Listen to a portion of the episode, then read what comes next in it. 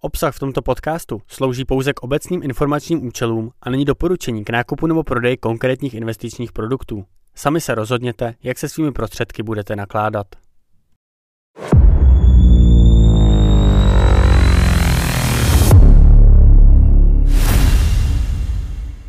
Vítejte u podcastu Akcie v akci. Já jsem Tomáš Vlasák a vítám vás u těch nejzajímavějších zpráv tohoto týdne. Začneme rychlým souhrnem a pak se podíváme důkladněji na jednotlivé společnosti. Airbus obdržel v loňském roce 2094 objednávek letadel a je to největší počet objednávek od roku 2013. Objednávky přišly především z Indie a jen společnost Indigo si objednala 500 letadel Airbus A320. Apple v roce 2023 prodal více chytrých telefonů než kterákoliv jiná společnost na světě. Apple byl z hlediska prodejů vždy napřed, ale Samsung díky svým nižším cenám prodával 12 let stále více mobilních telefonů a byl jasnou jedničkou na trhu. To se však změnilo, protože Samsung se stále více soustředí na střední a vyšší cenové segmenty. Prodej francouzského šampaňského dosáhl loni nejnižší úrovně za posledních téměř 40 let, s výjimkou roku 2020. O 8% se snížil i mezinárodní prodej. Pro šampanské teď asi zjevně není vhodná doba. A poslední rychlá zpráva v našem souhrnu se týká společnosti Hugo Boss. V minulém čtvrtletí vzrostl Hugo Boss o 15%, ale zisková marže byla o něco nižší, než se očekávalo, tudíž akcie opět poklesla o 10%. A nyní už se přesuneme k hlavním zprávám tohoto týdne pátek velké americké banky opět zveřejnily čtvrtletní údaje a nejzářivější čísla měla největší banka světa JP Morgan, která v roce 2023 dosáhla rekordního zisku 50 miliard dolarů. Pro srovnání, za tyto peníze by bylo možné koupit Deutsche Bank, Commerzbank a rakouskou Raiffeisen Bank jako celek. Jediným z důvodů silných čísel byla First Republic Bank, kterou JP Morgan na začátku roku 2023 zachránila před krizí a která nakonec dosáhla zisku kolem 4 miliard dolarů. Další důležitá zpráva se týká bitcoinových ETF. Pokud se podíváme na cenu bitcoinu, tak spuštění prvních bitcoinových ETF minulý týden nebylo příliš úspěšné. Včera se Bitcoin obchodoval za pouhých 41 tisíc dolarů, zatímco před povolením se pohybovaly ceny nad hranicí 45 tisíc dolarů a dostali se uh, po krátkém hypeu po schválení ETF až nad 48 tisíc dolarů. Ovšem mnohem zajímavější než krátkodobé pohyby ceny je to, jak byly přijaty samotné ETF. Za prvé, jeden z deseti aktivních ETF je třeba vyřadit z rovnice, konkrétně Grayscale Bitcoin Trust. Tento fond existuje již dlouhou dobu a nyní byl přeměněn na ETF. Ten má však vysoké poplatky a mnoho investorů se peníze vybírá. A to mluvíme o objemu kolem 25 miliard dolarů. Ale co 9 nových ETF? Za první tři dny obchodování s nimi byl celkový objem obchodů téměř 5 miliard dolarů a jen pro představu, v roce 2023 bylo schváleno přibližně 500 ETF a jejich celkový objem obchodů v úterý činil 450 milionů dolarů. Kromě toho do ETF v prvních třech dnech přiteklo přibližně 2 miliardy dolarů a i když je to v poměru k celkové hodnotě Bitcoinu velmi málo, pro nové ETF je to solidní číslo. Zajímavé je samozřejmě také sledovat, kdo je v současné době lídrem na trhu? Z hlediska objemu jsou na čele společnosti BlackRock a Fidelity, které spravují 700 respektive 500 milionů dolarů. To je zajímavé, protože s poplatkem žádná celá 25% jsou dokonce o něco dražší než fondy Bitwise a ARK, které mají jen 300 respektive 200 milionů dolarů. Teď už se ale přesuneme do Německa. V loňském roce zde bylo zaregistrováno přibližně 70 600 čistě elektrických vozů Volkswagen, což je o 12% více než v roce 2022, zatímco vozů Tesla bylo ve stejné době zaregistrováno pouze 63 700. To znamená, že Volkswagen byl lídrem německého trhu s elektromobily a Tesla se oproti roku 2022 smrskla o téměř 10%. Skutečnost, že v posledních měsících nepřišlo od Tesly moc dobrých zpráv, nebrání Elonovi Muskovi v tom, aby vznášel nové požadavky. V současné době vlastní 13% akcí Tesly, ale včera prohlásil, že potřebuje alespoň 25% hlasovacích práv. V opačném případě se podle příspěvku na webu X necítí na to, aby Teslu rozvíjel jako jednu z předních společností v oblasti umělé inteligence. Pokud by nedostal tolik hlasovacích práv, raději by tuto technologii rozvíjel v některých ze svých dalších startupů. Příspěvek na Twitteru byl pravděpodobně vyjednávací taktikou a dozorčí rada společnosti Tesla v současné době zvažuje Muskův nový bonusový program a nyní stanovila jeho ukotvení. Další zajímavé informace máme o společnosti DHL.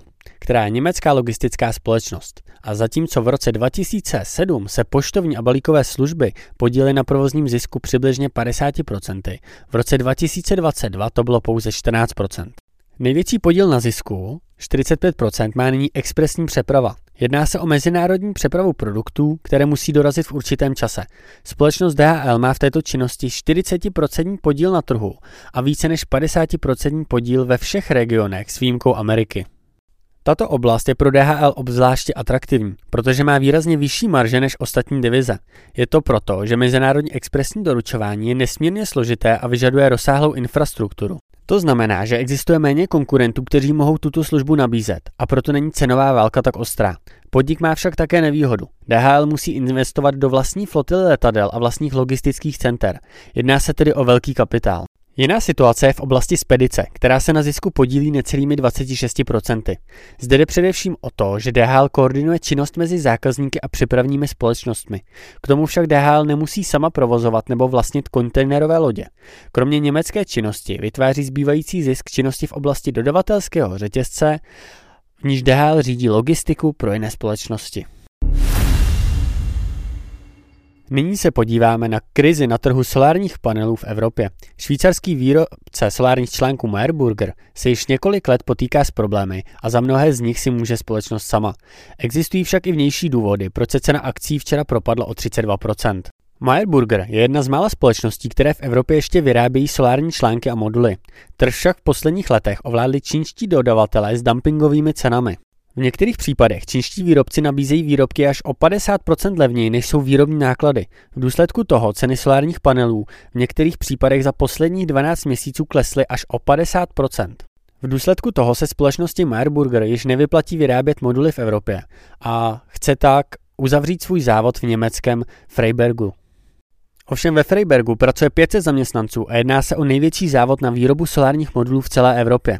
Společnost Meierburger však včera vyzvala politiky, aby chránili domácí solární průmysl a pokud se tak stane, uzavření závodu by se ještě dalo zabránit. Pokud ne, vypadá to stavárnou špatně a ze zbytkem Meierburger ne o moc lépe.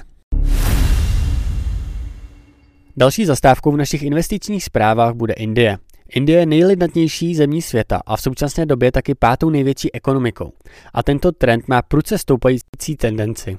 Toho by měla těžit i firma ITC. Patří k největším společnostem vyrábějící spotřební zboží na světě a prodávají téměř vše, od instantních nudlí po deodoranty. ITC je taky vedoucí značkou ve výrobě cigaret v Indii a má v tomto oboru opravdu působivá čísla. 70% podíl na trhu a 70% marži EBIT. Kromě toho všeho jsou cigarety v Indii rostoucím trhem. Pouze 8% cigaret se prodá a zdaní legální cestou. Vláda bude pravděpodobně v příštích letech dosti motivována to změnit, aby vybrala více daní. A ITC zároveň vybrala více příjmů. Se současnou tržní kapitalizací kolem 70 miliard dolarů je společnost oceněna na 28 násobek zisku a to je na tabákovou akci opravdu drahé. V Evropě si akci stejně nemůžeme koupit. To ale neznamená, že si na ITC nemůžeme vsadit. Společnost British American Tobacco je významným akcionářem společnosti a přibližně 30% tržní kapitalizace British American Tobacco připadá na její podíl v ITC. To znamená, že minimálně třetina sázky je na vzestup Indie. V Indii, která má podle investorů velký potenciál k růstu, ještě zůstaneme. Místnímu technologickému průmyslu dominují zejména čtyři společnosti. Jsou to poradenské společnosti TCS, Infosys, HCL a Wipro. TCS je druhou nejhodnotější společností v Indii s tržní kapitalizací 170 miliard dolarů. Následuje Infosys s 80 miliardami dolarů, HCL s 50 miliardami a Wipro s 30 miliardami. Nyní byste si mohli myslet, že tyto společnosti trpí současným humbukem kolem umělé inteligence. Vždyť TCS má přes 600 tisíc zaměstnanců a často vykonává IT činnosti, které by AI mohla v budoucnu převzít. Avšak se zdá, že Indie má vysoce výkonné pracovníky a v současné době tomu, že by přišli o práci kvůli AI, nic nenasvědčuje. S výjimkou společnosti Wipro všechny IT společnosti za posledních pět let posílily o více než 100% a překonali tak i index S&P 500. A dokonce i letos, uprostřed humbuku kolem AI, všechny čtyři společnosti posílily o více než 10%. Je to proto, že mnoho společností ještě neví, jak umělou inteligenci využít a právě v tom mohou čtyři poradenští giganti pomoci. Zákazníkem společnosti Infosys je například tým New York Knicks, který využívá uměl, umělou inteligenci k vyhledávání zajímavostí ze svých zápasů a jejich okamžitému zveřejňování na sociálních sítích. Je samozřejmě možné, že se Infosys v dlouhodobém horizontu stane bezvýznamným. Avšak v příštích několika letech bude existovat masivní poptávka ze strany společností, které budou chtít integrovat AI. Společnost Infosys by z toho měla těžit. Jedinou nevýhodou je, že společnost je v současnosti oceněna na 25 násobek svého očekávaného zisku. A podíváme se také na sektor zemědělství. Společnost John Deere je lídr na trhu s traktory a dalšími zemědělskými vozidly a minulý týden oznámila na první pohled neobvyklé partnerství. Vozidla této společnosti budou mít v budoucnu přístup ke službám, které nabízí satelitní společnost Starlink od Elona Muska. Ovšem, při druhém pohledu je spolupráce logická. John Deere je dlouhodobě technologickou společností a stabilní připojení k internetu je proto nezbytné, aby bylo možné produkty využívat v plném rozsahu. 30% polí v USA a 70% polí v Brazílii nemá internet. A zde přichází ke slovu satelitní internet Starlink. A ten je pro společnost John Deere chytrý krok, protože společnost má hodnotu přibližně 106 miliard dolarů, ale už má stejnou hodnotu téměř 3 roky, což může být způsobeno tím, že poptávka je závislá na ekonomické situaci v zemědělství. Investice se proto obvykle provádějí, když se úroda daří nebo když lze dosáhnout vhodných cen. Aby tomu společnost John Deere čelila, chce do roku 2030 získat 10% podíl svých příjmů ze softwarových produktů. Tyto tržby jsou totiž opakované a předvídatelnější. Pro rok 2024 však společnost původně oznámila, že tržby klesnou o 10%. Paprsek naděje je to, že s očekávaným poměrem PE ve výši 13 by skupina mohla být příznivě oceněna pro investory. A na závěr tu máme TikTokový trend. Každý, kdo byl v uplynulém roce na TikToku, si jistě všiml trendu taky. Jedná se o rolované tortilové chipsy ve fialovém balení. Je tu ovšem jeden háček. Chipsy se musí dovážet z USA a stojí až 7 eur za sáček. Je to proto, že společnost, která za taky stojí, Grumbo Bimbo z Mexika, v Německu nepůsobí. Hodnota této společnosti se na burze pohybuje kolem 22 miliard dolarů a je šestou největší společností v Mexiku. Kromě podnikání v oblasti občerstvení provozuje Grumbo Bimbo velkoobchodní pekárny na 217 místech a prodává mimo jiné chléb, tousty a hamburgerové housky maloobchodníkům. Díky tomu podnikání je společnost celosvětovou jedničkou a je 2,5 krát větší než její nejbližší konkurent. S 30% podílem na trhu je společnost také největším výrobcem pečiva v USA a Kanadě. Skupina se rozrostla především prostřednictvím akvizic. V posledních 12 měsících Grumbo Bimbo dosáhla obratu 22 miliard dolarů a za posledních 10 let rostla v průměru o 12%.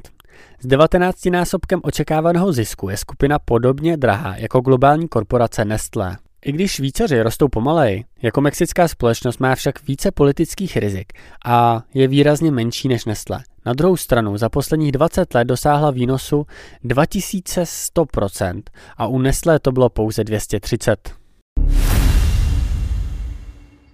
Tohle byl souhrn týdenních informací od podcastu Akcie v akci. Já vám děkuji za pozornost a těším se na vás zase příští pátek. A mám tu ještě důležité upozornění na závěr. Obsah slouží pouze k obecným informačním účelům a není doporučením k nákupu nebo prodej konkrétních finančních produktů. Nejedná se o investiční poradenství. Sami se rozhodněte, jak se svými prostředky budete nakládat.